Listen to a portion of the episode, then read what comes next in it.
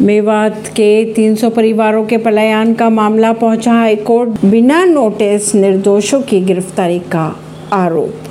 High court की अगर बात की जाए तो हाईकोर्ट को बताया गया है कि पुलिस कार्रवाई के नाम पर बिना नोटिस दिए सैकड़ों निर्दोष लोगों को हिरासत में लिया गया। मेवात नू के अन्य क्षेत्रों के दशकों पुराने निवासी ज़बरदस्ती बेदखल किए जा रहे हैं। मेवात हिंसा में जातीय संहार जैसी कोर्ट की टिप्पणी के बाद अब समुदाय विशेष के 300 से ज़्यादा परिवार के लोगों के पलायन का मामला पंजाब, हरियाणा कोर्ट पहुँच गया जिला परिषद सदस्य याहूदा मोहम्मद ने एडवोकेट मोहम्मद अरशद के माध्यम से अर्जी दाखिल की। इस मामले में पक्ष बनने की मांग की है।